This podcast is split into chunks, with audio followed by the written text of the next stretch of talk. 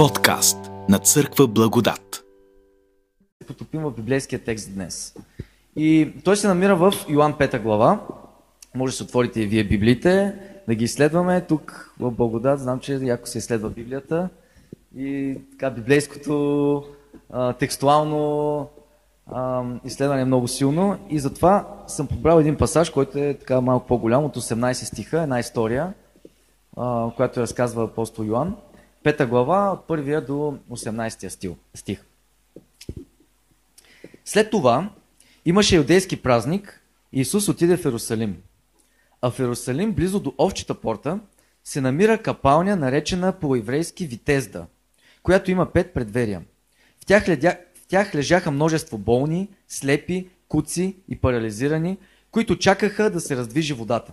Защото от време на време ангел слизаше в капалнята и размътваше водата, а който пръв влизаше след раздвижването на водата, оздравяваше от каквато болест и да беше болен. А там имаше един човек болен от 38 години. Исус като го видя да лежи и узна, че от дълго време вече боледувал, му каза, искаш ли да оздравееш? И болният му отговори, господине, нямам човек да ме спусне в капалнята, когато се раздвижи водата, но докато дойда аз, друг слиза преди мен. Исус му каза, стани, вдигни постелката си и ходи. И човекът веднага оздравя, вдигна постелката си и започна да ходи. А този ден беше събот. И затова юдейските, юдеите казаха на изцеления, събота е и не ти е позволено да вдигнеш постелката си. Но той му отговори, онзи, който ме изцели, ми каза вдигни постелката си и ходи. Попитаха го, кой е човекът, който ти каза вдигни постелката си и ходи? А изцеленият не знаеше кой е, защото Исус се беше измъкнал оттам, тъй като имаше голямо множество на това място. И по-късно Исус го намери в храма и му каза, ето, ти си здрав, не съгрешавай вече, за да не те сполети нещо по-лошо. Човекът отиде и извести на, юдей, на юдеите, че Исус е който го изцели. И затова юдеите гоняха Исус, защото вършеше тези неща в събота. А Исус им отговори, Отец ми работи до сега и аз работя. Затова юдеите искаха още повече да го убият, защото не само нарушаваше съботата, но и правеше Бога свой отец и така правеше себе си равен на Бога. А, това е така един много, много, много силен, интересен пасаж, едно от чудесата на Исус, което а, е поставено в Евангелието на Йоан и всъщност да, нека да влезем още малко повече в историята, да си представим какво, какво, всъщност, какво всъщност се случва. Витезда означава къща на благодат. Къща на благодат, къща на милост. И басейна, който се е намирал там в, близо до овчета порта, е бил разделен на две. От едната страна са се миели овцете, от другата страна са се къпали, къпали хората. Представете си каква миризма е било, колко приятно е било. Така, не знам дали сте били до мокри овце. А, и не случайно а, не са се къпели, може би, нормалните хора там в тази, в тази капалня, не са били те там. А там са били какви инвалиди, куци, болни, които се надяват, да, желаят да бъдат изцелени. А, тези хора, тези, този клъстър от обществото са били аутсайдери. Защото за тях се смятало, че са грешни, за тях се смятало, че са ам, поразени от Бога, Бог не гледа добре на тях, щом са болни. И мястото им къде е? Там близо до овцете, където се мият овцете, от другата страна ще се мият, ще се мият хората. Но тези хора са множество, каза, каза Словото, са били много. И това, което се надяват, е да се раздвижи водата. Сега тук прочетохме стих четвърти, че а, ангел е слизал от време на време и е разбутвал водата. А, този стих, специално четвърти и края на трети, на трети стих, се появява малко по-късно в ръкописите на Новия Завет. И някои тълкователи казват, че може би не е, не е бил в оригиналните, оригиналните ръкописи. Така че това, че ангел е идвал и е размъртвал водата, не е било много сигурно. По-скоро е нещо като, като мит, нещо като а, така, по- поверие, което е имало там. Но това, което най-вероятно се е случвало, всъщност този басейн е бил, така както имаме тук минерални, минерални извори, в които има така гейзер, който от време на време, знаете, из, из, излиза а, така балончета топла вода, може би. И от тези балончета се размътва, се така раздвижва, раздвижвала водата.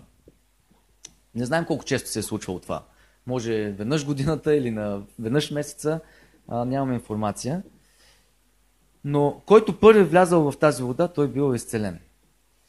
И може да си представите, там има хора, множество инвалиди, които лежат долу, които искат, които се надяват, че ще са тези, които ще влязат първи в този, в този басейн. И там има един човек, представете си, 38 години, той лежи, каза се, че е парализиран. От 38 години и гледа в една... Е, това е техниката ми. От 38 години стои и гледа в една, а, в една перспектива. Стои там и гледа, опитва се да, да докосне, да, да стигне там до изцелението, но казва текста, че колкото пъти се е опитвал се някой е влизал преди него. Представете си този човек, каква перспектива за живота има. Просто стои така, 4 десетилетия на своята постелка. И той купнее за това изцеление, но го няма. И лежи там. И аз си мисля днес, колко хора от църквата стоим, вярваме, ходим на църква, но може би нашата перспектива е точно, точно такава. На хора, които искат да бъдат изцелени, но все нещо не става. Все не сме пълноценни, все не сме напълно, напълно здрави. И стоим там, въпреки че вярваме в Бог, но стоим на тази, на тази постъпка. И текста казва, че там е имало много хора. Забележете, това е много важно и го напляга на много, на много пъти. Имало много хора. А, всички се събират заедно. Не знам дали сте забелязали в обществото ни, това е може би един така общо прият факт, че хората с проблеми се събират на едно и също място. А, дори да влезете в, в църквата, хората, които са може би по-консервативни, сядат от едната страна в една групичка от хора. Хората, които може би са по-прогресивни в църквата, сядат от една страна, а, от, другата, от другата страна. Хората, които обичат да клюкарстват, така може би най-отзад, за да виждат всичко. Не, няма нищо общо с тези, които сядат най-отзад. Но, но те се събират заедно и си, и си правят. Хората, обществото, се събираме около нашите проблеми, около нашите, нашите особености. И днес, дори да пуснете нещо да се оплачете във Фейсбук, примерно, веднага ще се намерят 25 човека, които ще го харесат, които също ще се оплакчат от същото нещо, което и те имат в, в живота си. И хората, обществото, ние сме може би по този начин устроен, че някакси се обединяваме в групички около, около нашите си проблеми, около нашите неща, които ни притесняват.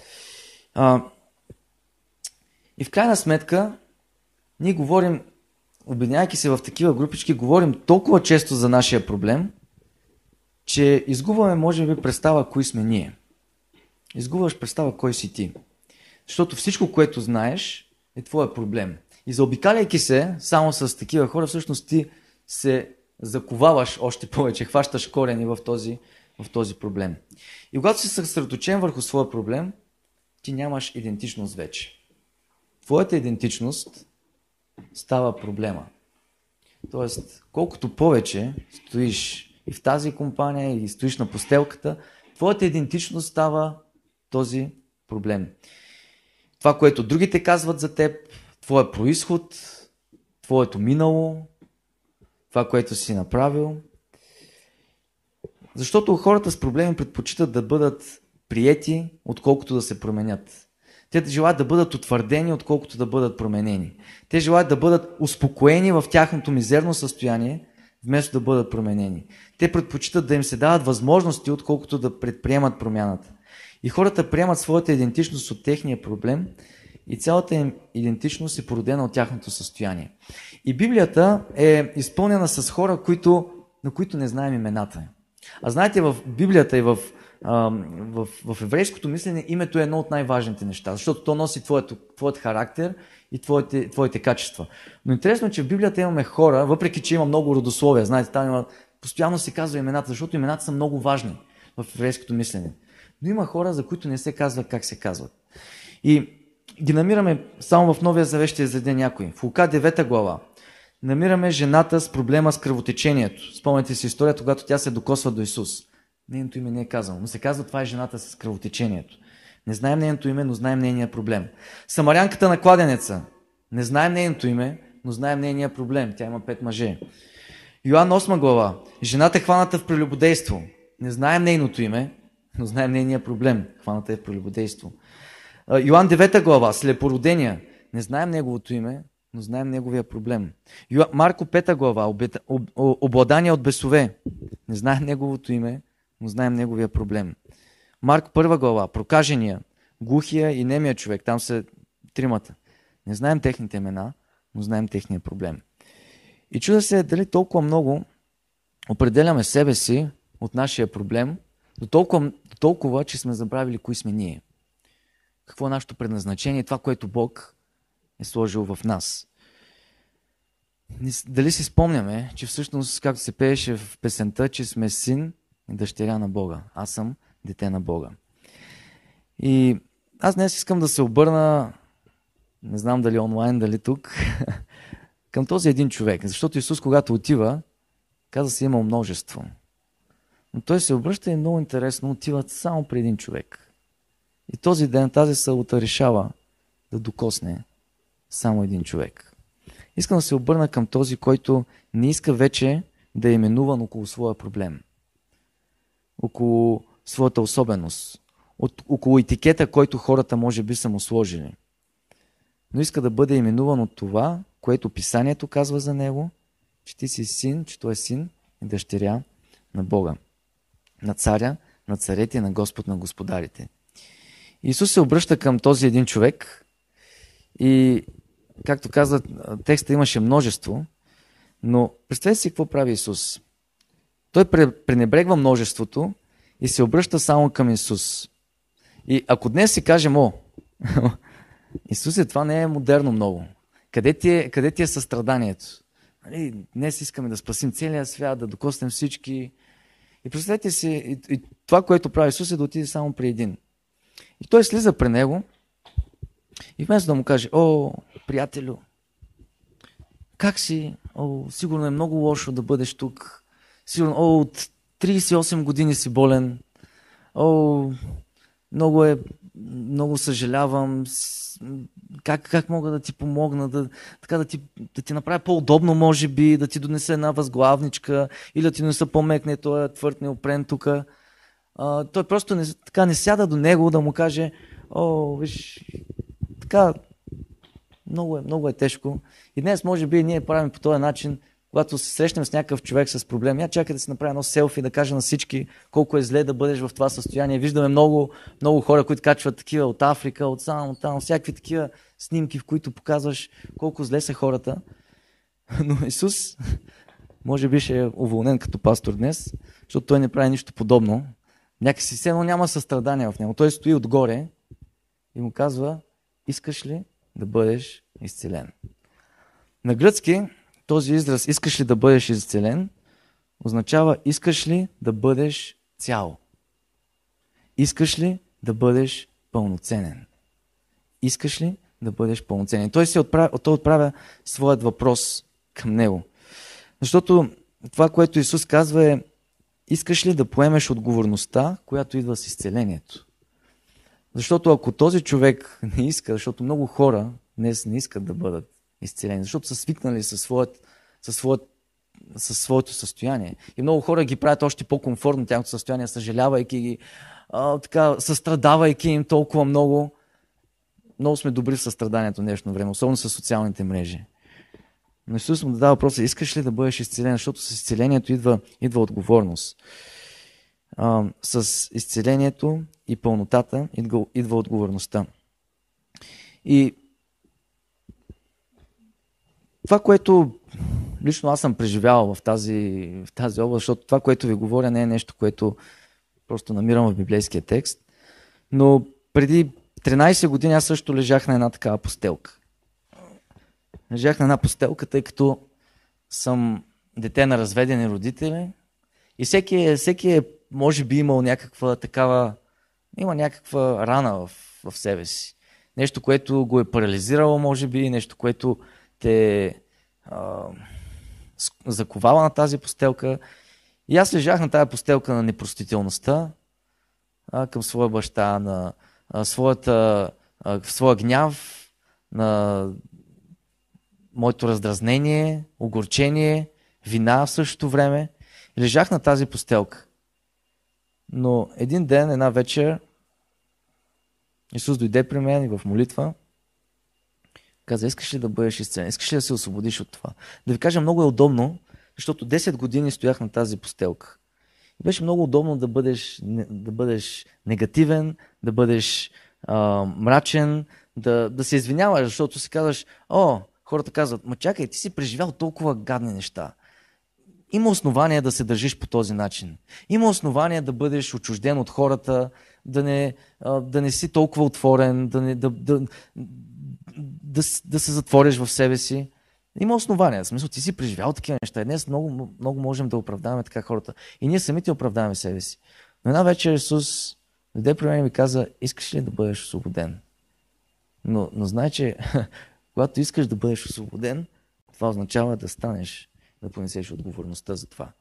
И, и от тогава, благодаря на Бог, си казах, няма да лежа вече на тази постелка на непростителността, на огорчението, да се облягам на това, че съм ранен някъде, защото всеки е ранен някъде. Но Исус е този, който, който идва и ти пита, искаш ли да бъдеш изцелен? И Той може да те, може да те изцели. А, Исус не иска да ни държи на тази постелка.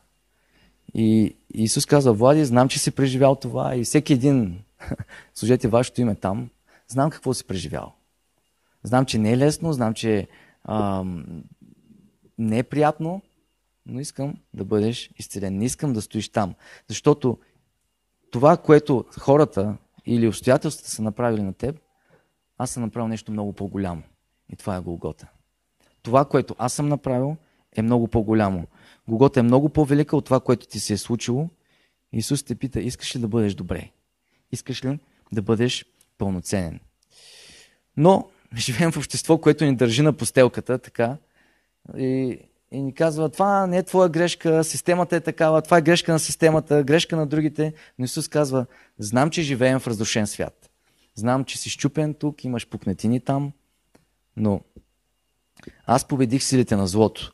Исус казва, ако искаш да бъдеш добре, аз мога да те направя да бъдеш добре. И мога да те направя да те изправя от тази постелка и ти можеш да ходиш и да ходиш в свобода. Исус пита този 38 годишен паралитик, искаш ли да оздравееш? И много интересен неговият отговор, вижте. Какво казва той? Казва ли да? М? Не. Той казва, а, болният му, господине, ама аз нямам човек да ме спусне в капалнята, когато се раздвижи водата. Но докато дойда аз, друг слиза в мен. И това е менталитета да обвиняваш всичко друго и всички други. Нали? Някой се ме преварва. А, не мога. Той не осъзнава, че Исус, царят на царете, е пред него. Може би не го е познавал. И, и с основание. Но, но той, Исус идва и му казва, искаш ли да бъдеш изцелен? И той започва с неговите оправдания. Не знам дали сте изпадали в такава, такава ситуация. Бог на много пъти идва и стига такъв момент, в който да ни дава възможност да изчисти тези неща, които, сме, а, които са били мръсни, или да сгуби парченцата, които са били раз, раз, разбити, но ние някакси се чувстваме по-комфортно в това да, абе, добре съм си в моя проблем, и просто другите са ми виновни и така, не, не искам да, някакси не искам да бъда, да бъда изцелен толкова. Или а, другите са, другите ме изпреварват и така нататък някой учител, когато бях млад, ми каза, еди си какво, затова не мога да говоря примерно пред хора. Или пък родителите ми направиха ми така и затова така се чувствам днес. А, някой все още а, не, не казваме да на Исус, защото обвиняваме другите хора. Но Исус е пред теб и те пита, искаш ли да бъдеш изцелен? Исус казва, аз стоя пред теб и всички тези хора ги няма, те са минало. И този, този не направи това, няма равни шансове, си казваме, но Исус казва, за това съм тук. Този човек идва с мнението, вместо да каже да на Исус, и ние му даваме лист с всичките неща, които ни са се случили, всичко, което, всички, които ни са ни помогнали, всички, които са ни нападнали, всичко, които са ни наранили. И аз не минимизирам болката, която имаме. Но, но някой път отиваме при Исус с този лист. Исус казва, искаш да бъдеш изцелен. Отгоре само да. И следващия момент може да бъдеш изцелен. И какво ще се случи, ако аз не се изправя и не започна да ходя? А, какво би се случило с мен? Да си представим, че преди 13 години, защото от 13 години мога да кажа, че съм свободен от тази постелка на непростителността, какво би се случило, ако от 13 години аз се слежах на тази постелка и не, не бях взел, не, не бях казал да на Исус? И много от нещата, които за тези 13 години съм преживял с Бог, и Той ме е направил пълноценна личност, малко по-пълноценна бих казал, защото сигурно има други постелки, които, които се подпирам от време на време. А, това, което съм направил до този момент с Негова помощ, е наистина нещо, което изпълнил живота ми го направил пълноценно. Така че ако предприемем това да, да кажем да, Господи, искам да бъда изцелен, искам да бъда поправен, това може да отвори страшно много възможности, в които да живеем един пълноценен живот. И тук не става въпрос само за нашето спасение. Тук става въпрос за влиянието, което можем да имаме. Защото а, преди да кажа да на, на, на Исус, аз бях страшно затворен. Повечето от вас не ме познават като такъв.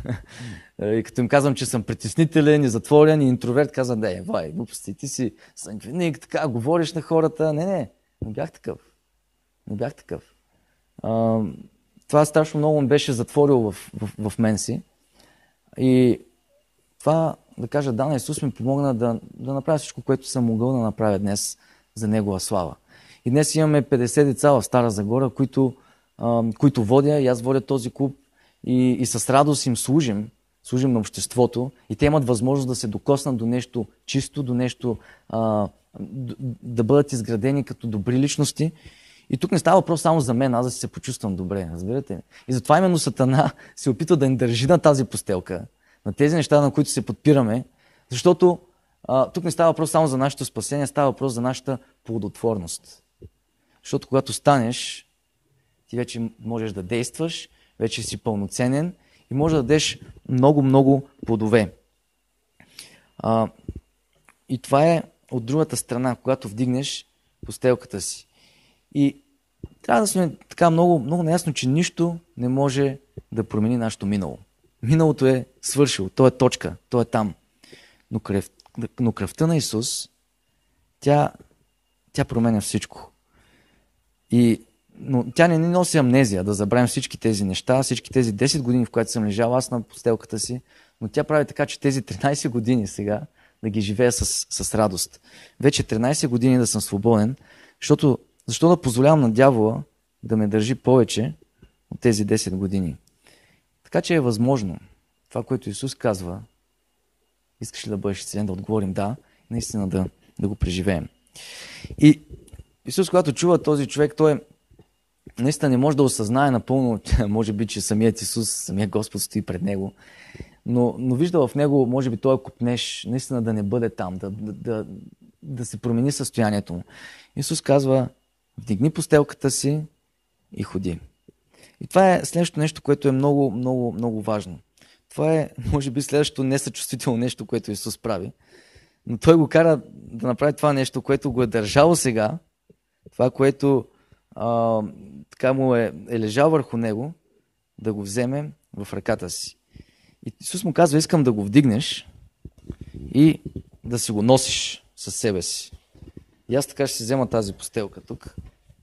Защото това е постелката, нашия проблем, нещо, което ни държи долу, не е нещо, което да си остане, може би, в миналото. Исус, кръвта на Исус ни носи амнезия, както казах, но кръвта на Исус ни прави възможни, ни изцелява да държим тази постелка в ръката си и, и тя да е едно живо свидетелство за това, което Исус Христос е направил за нас. И това, което Той е, той е извършил. И тази постелка не е вече нещо, за което да си лежим и да се оправдаваме, а едно живо свидетелство, което да сочим на хората и да казваме, ей, Исус Христос ме освободи. И е възможно, да. Той е силен, Той е Господ, Той е направил повече от това, което всички други хора са ми направили като, като, като злини. И а, вижте след това какво се случва. Човека тръгва, носи, носи а, постелката, но тогава идват на помощ юдеите. И те му казват какво? Ей, събота е, бе, не ти е позволено да се сдигнеш по стелката и да се я носиш. Какви са тези неща? Нещо, което ни държи на постелката долу и ни връща към стария живот е законничеството. Законничеството, религиозността са много добри а, така, методи, които, могат да ни, които ни държат долу на земята. Представете си, човека за първ път от 38 години ходи. Това е невероятна работа. Това е, перспективата на живота му е променена. Тръгва, щастлив е, радостен е. И другите, е, това е тая постел, където държиш. Събота е, бе, много е тежка, не можеш да я носиш днес. А, закончеството те държи на постелката. А, защото ако се изправиш, това е много заплашително за законниците. Защото законническата религия, тя е религия на контрола. И когато си легнал там долу, много по-лесно можеш да бъдеш контролиран, много по-лесно можеш да бъдеш манипулиран, много по-лесно можеш, може да се казва какво е. Там не се изисква даже вяра толкова, не се изисква никакво движение, никаква, а, никакви така свръхестествени неща, защото долу ти просто си си зле. И всички сме си зле. И като всички сме си зле е най-хубаво. Защото така никой не е по-добре от другия. И, и така всички, нали, малко по-умните, може би, религиозните водачи могат да те контролират, да ти казват какво да правиш, да ти вземат парите и, и така нататък. Ако някой се изправи да държи постелката си и ходи, ти вече не можеш да се, не можеш да се оплакваш, защото а, неговата постелка е моята постелка. Ама аз съм лежал на тази постелка, която е на непростителност. И как този човек ще се дигне постелката и ще каже, ей хора, аз вече простих. Или аз вече, а, вече съм свободен от зависимостите. Или а, Исус ме направи свободен от, от това да, а, да победя този грях. И представете си как биха гледали тези а, юдеи, които също се облягат и хората се облягат на тези постелки. Нали? Казахме, че са в групички, така множество е. И когато някой направи това, е, всички гледат да го, смък, да го, да го съборят, защото някакси и ти го искаш, ама в същото време си се оправдаваш и искаш да бъдеш там, да бъдеш там долу. И нещо много важно. Тук не става въпрос за това каква личност си. Много хора ми казват, да, ти си успял, може би, защото си борбена личност. Не, не съм борбена личност. Исус е този, който го направи. И затова те опитат, и затова човека отговаря, ама оня, който ми изцели, ми каза, вдигни постелката си и ходи. Той не каза нещо, аз влязох там, направих. Не, Исус, той ми каза това. Кой е този човек? И тук много интересно, той даже не знае кой е, кой е този човек, защото Исус е, Исус е измъкнал. И много интересно, че Исус нали, не привлича вниманието си върху себе си, но постелката сама по, сама по себе си привлича вниманието към Исус. Защото когато той вече я носи, хората виждат, а, този човек вече има нещо, има нещо ново. А, и следващия стих казва, че а, той не е знаел кой е, защото Исус се е измъкнал и по-късно Исус го намира в храма. Тези, този болният, на който не знаем името, се среща с Исус в храма. Забележете, че болният вече има достъп до места, които допреди това не, не е имал достъп. И когато ние сме изцелени, и когато сме вдигнали постелката си, ще имаме достъп до места. Достъп до различни места, в които сме нямали възможност от този момент да отидем. Исус отива и го среща и му казва, ето, ти си здрав, не се грешавай вече, за да не те сполети нещо по-лошо. И тук е друго, друго така, друг важен, друг важен извод, който можем да направим. Едно от нещата, които ни държи долу, освен че е нашето минало, нашия проблем и така ни е удобно, религиозността, законничество също ни държи долу, но нещо, което също ни държи на постелката е греха. И Исус казва, не съгрешавай повече, за да не те сполети нещо, нещо по-лошо. Тук не знаем дали има предвид, че поради някакъв негов грях е бил на това положение, или просто му казва, нали, не съгрешавай повече, защото нещо друго може ам, нещо друго лошо може да ти се, да ти се случи. Исус иска а, да, ни, да ни изцели това, което също би ни заковало на постелката е греха. И ако си мислим, че може да ходим наоколо и да си казваме, ей, аз получих Божията благодат, мога да живея както си искам, Да, всъщност можеш, но трябва да избереш. Дали нещо по-лошо може да се случи. Защото вижте, Божията благодат, тя, тя е дадена на този човек, който не осъзнава какво му се случва. Но, но тя носи отговорността. И, и благодата е изключително голяма отговорност. Като свободен човек, да си отговорен към своите решения, към своя живот. Защото когато си долу на постелката, не, не можеш си толкова отговорен. Какво ти? Нямаш отговорности, нямаш живот, почти не си пълноценен. Но когато си пълноценен и свободен, тогава имаш отговорности. И, и това е свободата, да имаш тази пълнота, да си изпълнен с предназначението, което Бог има за теб. Но твой е изборът. Но по-добре е да, да, си, да изповядаш греха си и да вървиш а, с Бога в, в победоносен живот, а не в греха отново. И това, което така искам също така би ни мотивирало да кажем да на Исус, когато ни опита искаш ли да бъдеш изцелен и да вдигнем постелката си, не е само заради нас самите. Никога Божията благодат не е само заради нас самите. Но бих ви поканил и тази сутрин да кажете да на Исус заради следващото поколение. Заради хората, които идват след вас. Заради вашите деца, заради, заради следващото поколение в, в църквата. Да кажеш да и да станеш за другите. А, тук говорим за голямата картина. За това какво се случва в обществото ни. Какво се случва с следващото поколение. И, и така Сатана е разпространил един обвинителен дух, критикарски дух, разделителен дух, агресия. И той, ако успее да ни задържи на постелката ни, той ще ни държи в ръцете си не само нас, но и следващото поколение и тези, които идват след нас. Защото, не знам дали сте забелязали, но ние хората се учим един от друг. И ако днес тук влезе един човек, който за първ път идва, втория, третия, четвъртия път ще почне да се държи долу-горе като вас. И каквото правите вие, ако виждате, че ами, ние така не стоим и се оплакваме от живота и от тези неща, които си ни си ги държим така, 20 години като адвентисти, 30 години като адвентисти и все, все, все са си там и се стоят. А, той, той ще почне, той ще избере някоя групичка, нали казахме, че така има групички нали, различни, които си имат различни проблеми. Ще избере, може би, някоя групичка и той ще почне по този начин. Но ако днес дигнем постелката си и кажем да на Исус, да Боже, искам да бъда изцелен, това ще помогне на хората след нас. А, и ние може да изберем, да спрем да се обвиняваме, да даваме извинения, защо не ходим в, защо не ходим в пълнотата на нашето божествено предназначение. И Бог иска да станем и да даваме много плод. И затова е необходимо повече хора да станем. А, не знам дали е истина това, което прочетох, но така има един компютър в Оксфорд, който може би е само за хора, които са на острова. Но в този компютър, когато си въведеш името, и ти излиза родословието. Но родословието така малко по-подробно с хората, които са, които са там.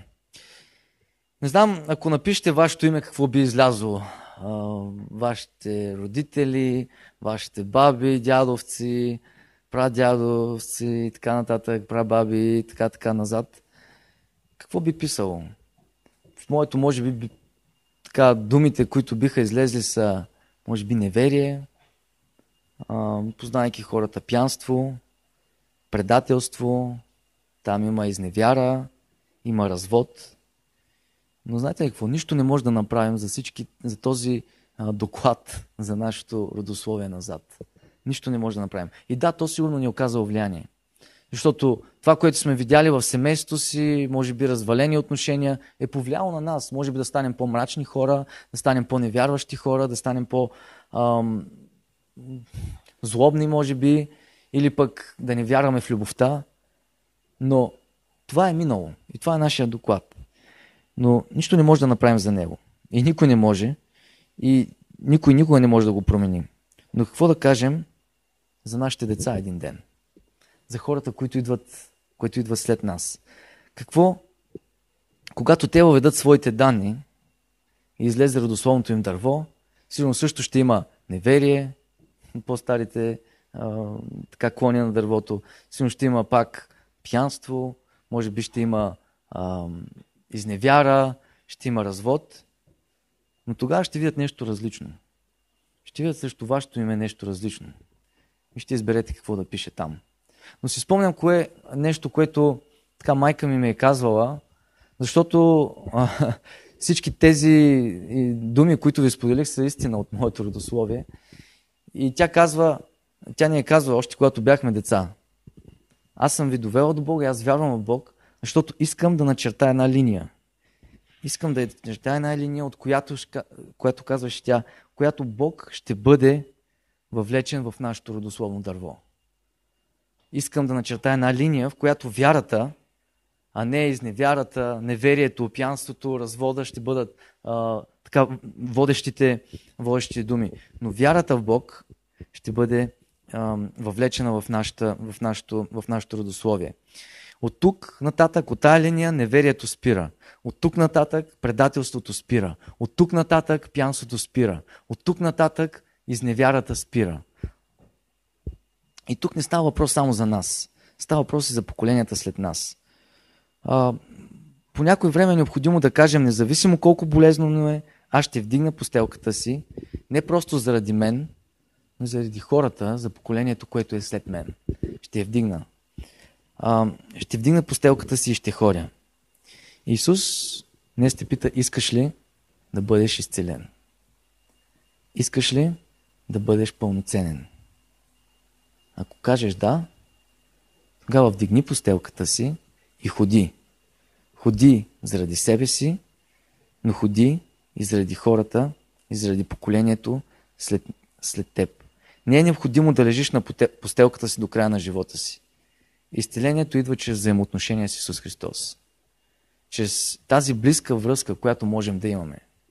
И Той може да дойде до нашето състояние там, когато се намираме, когато и ние го потърсим, когато ние всеки един ден стоим до Него, съществяваме контакт с Него, всеки по различен начин, може би. Всеки по различен начин. Но тази, това изцеление идва чрез тази, тези взаимоотношения, чрез този разговор, когато се докоснем до тази, до тази благодат. И чудя се дали до този момент сте познавали само религията, истината, но този Исус, за когото става въпрос днес, аз искам да познавам Него. И пожелавам вие също да познавате Исус лично, а не религията и всички правила, може би, които ни държат долу. И може би си вярвал някога а, в Бог, но се отдръпнал, изтинал си, но днес можеш да спреш да бягаш, можеш да спреш с извиненията и да поемеш отговорността на пълноценния живот, който има в Бог, който Той ни подарява. Господа ни благослови и нека вдигнем постелката си и да ходим.